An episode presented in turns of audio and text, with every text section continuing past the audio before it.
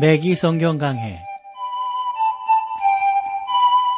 Thru the Bible 제공으로 창세기부터 요한계시록까지 강해한 맥기 목사님의 강해 설교를 보내드리는 맥기 성경 강해 오늘도 목동제일교회 김성근 목사님께서 말씀을 전해주시겠습니다.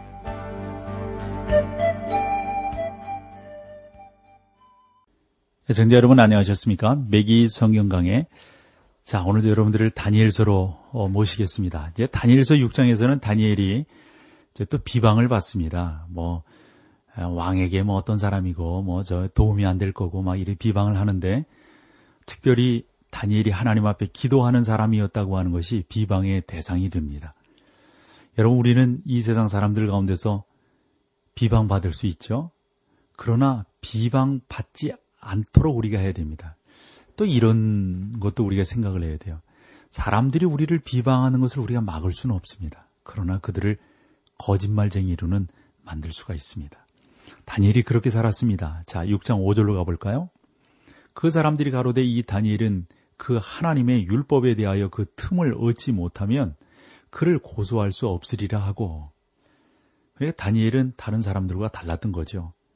하나님은 당신의 백성에게 다른 사람들과 달라야 할 것을 말씀하고 있습니다. 다니엘은 처음 노예 소년으로 느부갓네살의 궁정에 끌려왔을 때도 보통 사람들과 달랐어요. 그래서 다른 음식을 또 청했던 것이었죠. 그때부터 다니엘의 삶은 남들과 달랐고 그들은 이것을 눈치챘습니다. 그들은 이렇게 말을 했습니다. 우리가 다니엘에게서 흠을 잡으려면 그의 종교 생활에서 그것을 찾아야 할 것이다.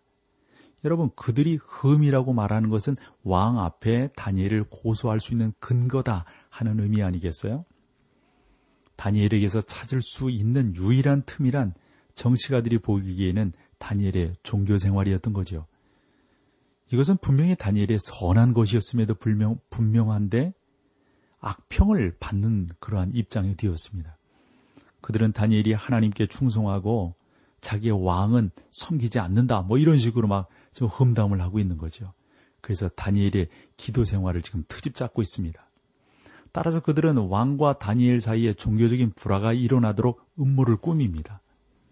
6절과 7절을 봐보세요. 이에 총리들과 방백들이 모여 왕에게 나가서 그에게 말하되 다리오 왕이여 만세수를 하옵소서 나라의 모든 총리와 수령과 방백과 모사와 관원이 의논하고 왕에게 한 율법을 세우며 한 금령을 정하실 것을 구하여 구하려 하였는데 왕이여 그것은 곧 이제부터 30일 동안에 누구든지 왕 외에는 어느 신에게나 사람에게 무엇을 구하면 사자굴에 던져 넣기로 한 것이니이다. 방백들과 총리들 그리고 정치가들의 음모 이건 뭐 매우 교활하지 않습니까?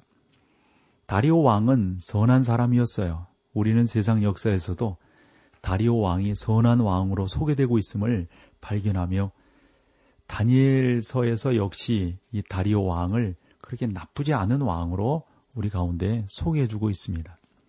그러나 다리오 왕에게는 커다란 취약점이 있었는데 그것은 많은 사람들이 갖고 있는 것으로 아첨하는 말에 귀가 약하다니 귀가 얇다라는 것입니다. 오늘날 가장 안타까운 것들 가운데 하나는 좋은 말로 칭찬하는 지도자들의 단체에만 음? 뭐랄까요 뭐, 뭐 사람들이 막 딸쳐 그러나 진짜 옳은 말을 하고 해야 될 말을 하는 그런 사람들이는 사람들이 딸지 않습니다. 하나님께서 어떤 사역을 지원하려고 하신다면 사람들의 마음을 감동시키실 겁니다.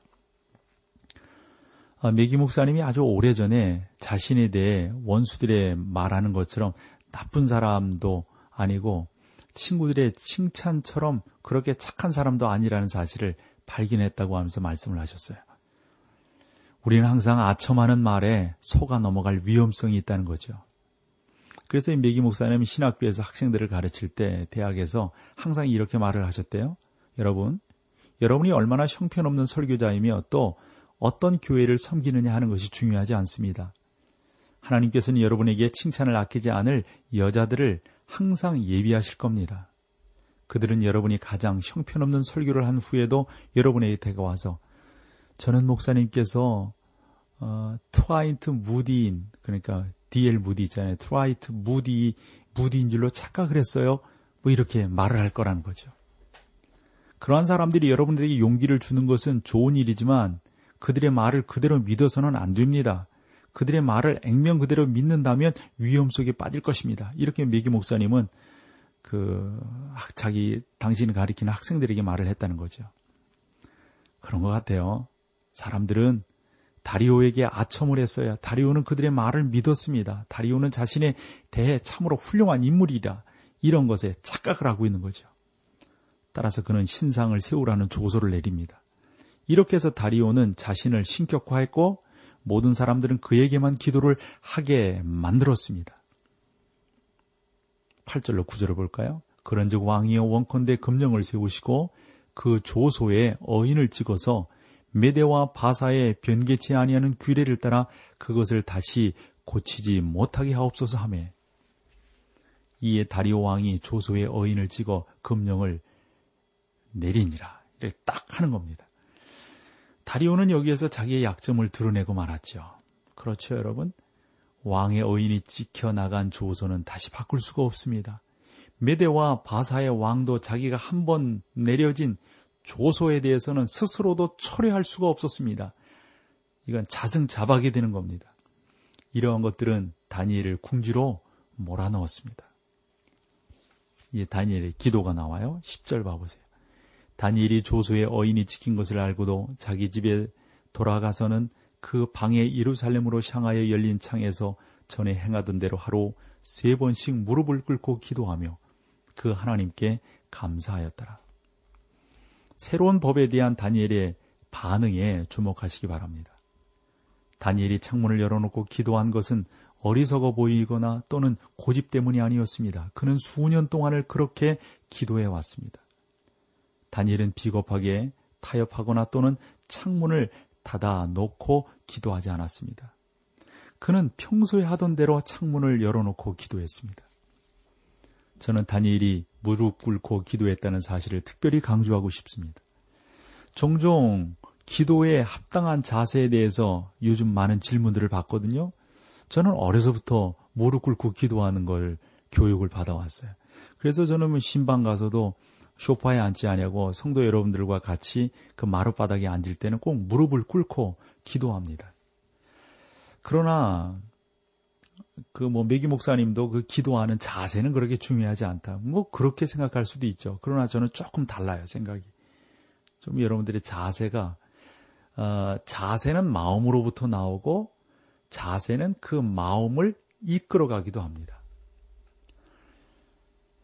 다니엘이 또한 예루살렘을 향하여 기도했다는 사실을 우리가 유의해야 하는데 이것은 다니엘의 생활 철학이었습니다. 그는 다, 아, 다리오의 조소 때문에 자기의 생활 태도를 바꾸려 하지 않았던 것이죠. 예루살렘에 있는 성전으로부터 멀리 떠나 있던 하나님의 백성들은 예루살렘을 마주하고 기도했습니다. 오늘날은 특별히 우리가 얼굴을 향해 기도해야 할 장소가 없지요. 우리 주님 예수께서는 이렇게 말씀하셨습니다. 이 산에서도 말고 예루살렘에서도 말고 너희가 아버지께 예비할 때가 이르리라. 하나님은 영이신이 예배하는 자가 신령과 진정으로 예배할지니라. 다니엘서 6장 11절 말씀입니다.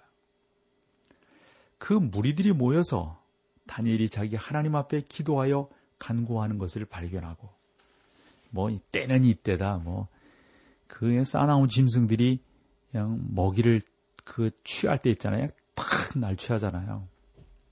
다니엘의 행동은 사실 칭찬을 받아야 할 것인데 이런 사람들에 의해서 음모의 대상이 되고 말았습니다. 다니엘은 그 당시 널리 알려진 인물이었습니다. 그들은 다니엘이 자신의 신념을 절대 굽히지 않으리라는 것을 알고 있었죠. 12절로 14절을 볼까요? 이에 그들이 나가서 왕의 금령에 대하여 왕께 아뢰되 왕이여 왕이 이미 금령의 어인을 찍어서 이제부터 3일 동안에 누구든지 왕 외에는 어느 신에게나 사람에게 구하면 사자굴에 던져 넣기로 하지 아니하였나이까. 왕이 대답하여 가로되 이 일이 적실하니 메대와 바사에 변개치 아니하는 규례대로 된 것이니이라. 그들의 왕 앞에서 대답하여 가로되 왕이여 사로잡혀 온 유다 자손 중에 그 다니엘이 왕과 왕의 어인이 지킨 금령을 돌아보지 아니하고 하루 세 번씩 기도하나이다. 왕이 이 말을 듣고 그로 인하여 심히 근심하여 다니엘을 구원하려고 마음을 쓰며 그를 건져내려고 힘을 다하여 해가 질 때까지 이름해. 아, 사람들은 다니엘이 불순종하고 있다는 사실을 지금 막 부각시키고 있는 거죠. 다니엘은 예루살렘을 향한 창문을 열어놓고 계속 기도를 합니다. 사실 이것은 왕에게 있어서 금신, 근심할 이유가 하나도 없거든요. 다리오 왕도 자신이 정한 법을 바꿀 수가 없었습니다. 너부가란 살이라면 그것을 바꿀 수 있었는지 모르지만 이것이 바로 왕국이 점점 쇠퇴해 가고 있다 하는 증거를 보여주는 내용입니다.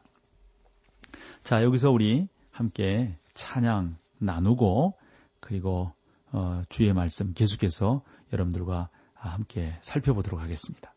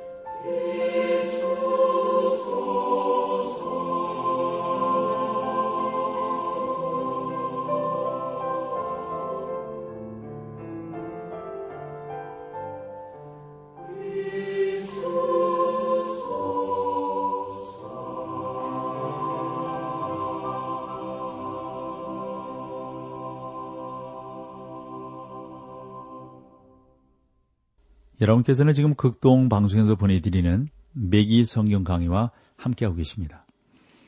자, 6장 15절로 가볼까요? 그 무리들이 또 모여 왕에게로 나와서 왕께 말하되 왕이여 메대와 바사의 규례를 아시거니와 왕에 세우신 금령과 법도는 변기하지 못할 것이니이다. 다니엘은 사자굴에 들어가는 것을 피할 수 없었습니다. 왕도 어떻게 할 수 있는 방법이 없었으니까요. 이제 사자굴 속에 다니엘을 보게 되는데 6장 16절입니다. 이에 왕이 명하여 명함에 다니엘을 끌어다가 사자굴에 던져 넣는지라.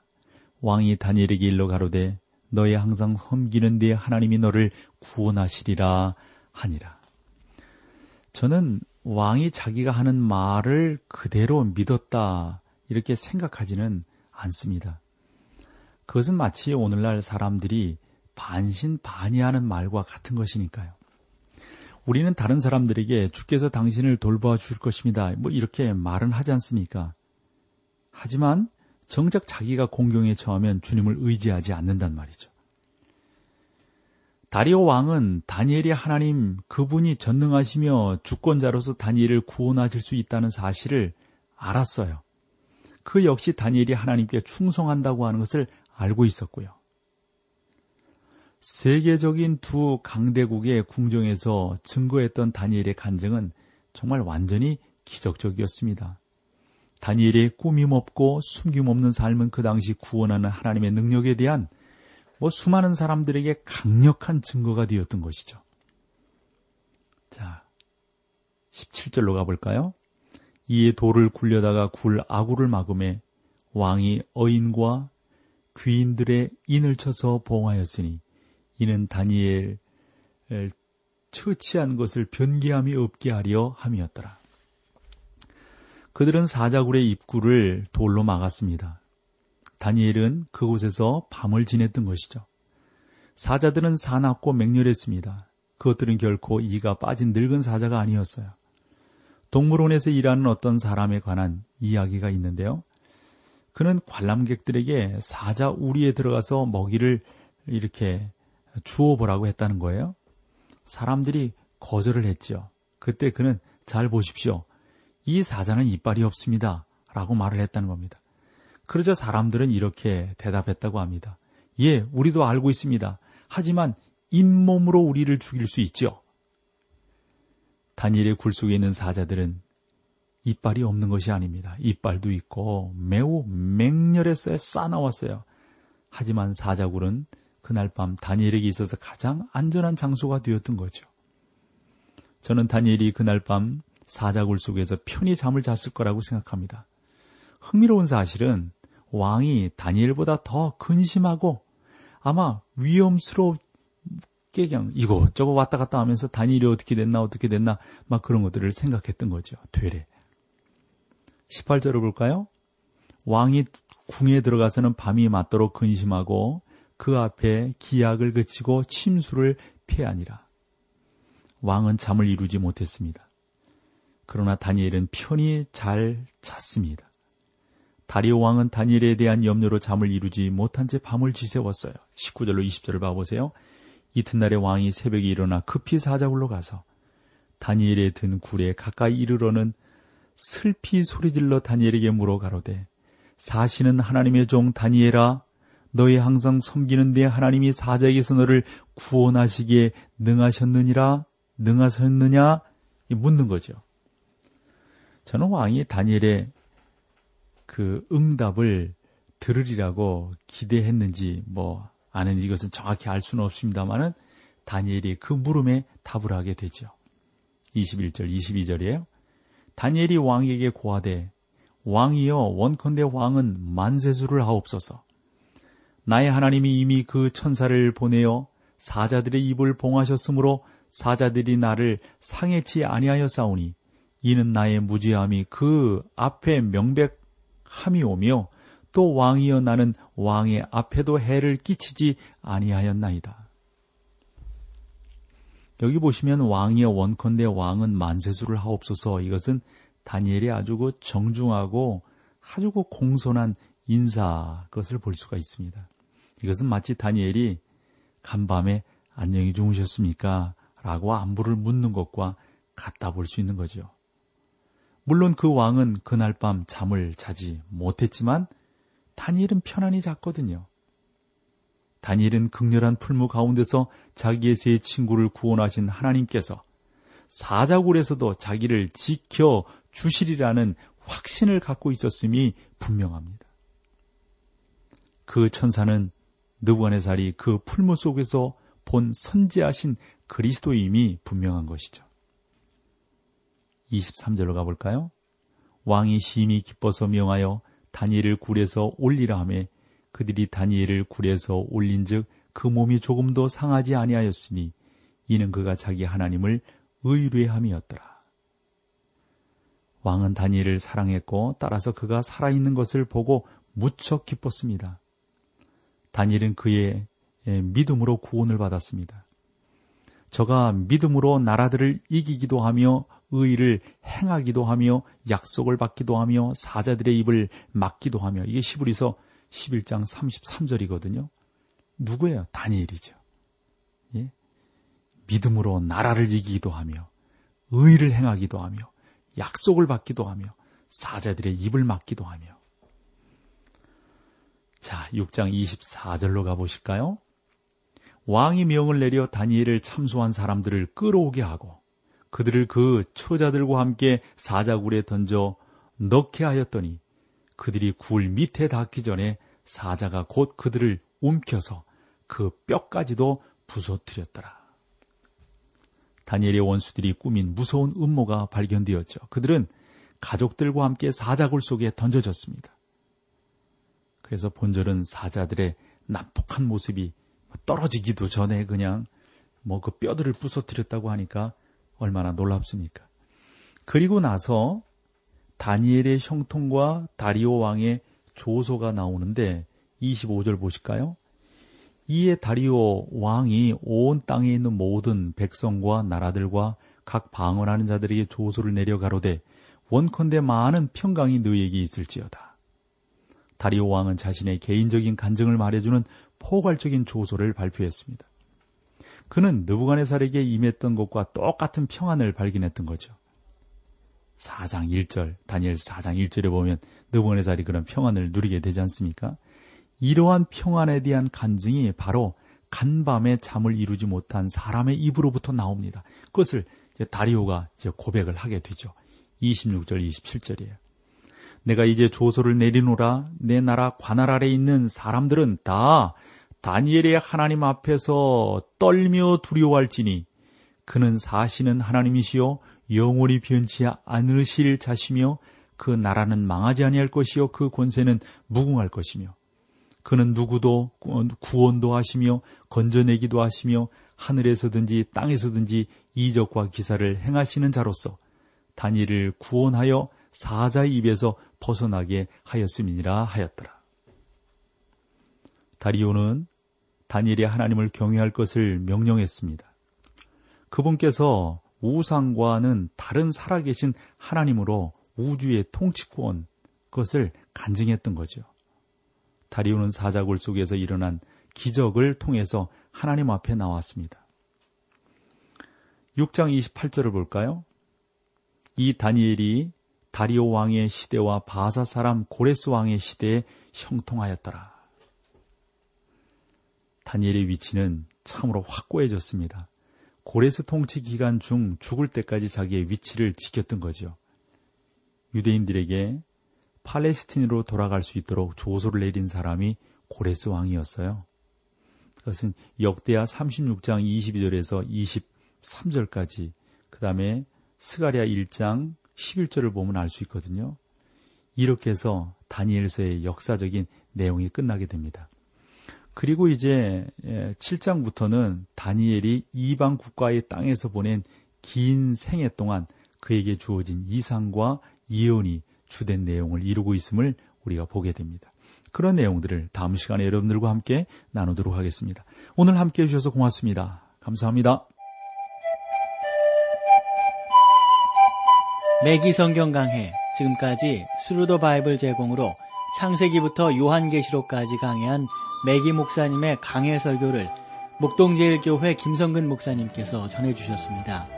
이 시간 방송 들으시고 청취 소감을 보내주신 분께는 나침반 출판사에서 신앙서적을 보내드립니다. 청취 소감을 남겨주실 분들은 극동방송 홈페이지에 매기 성경 강해로 들어오셔서 사연을 남겨주시거나 문자로 참여하실 분들은 한 통에 50원의 유료 문자 샵 1069, 샵 1069번으로 보내주시기 바랍니다. 매기 성경 강해 오늘 순서를 마칩니다.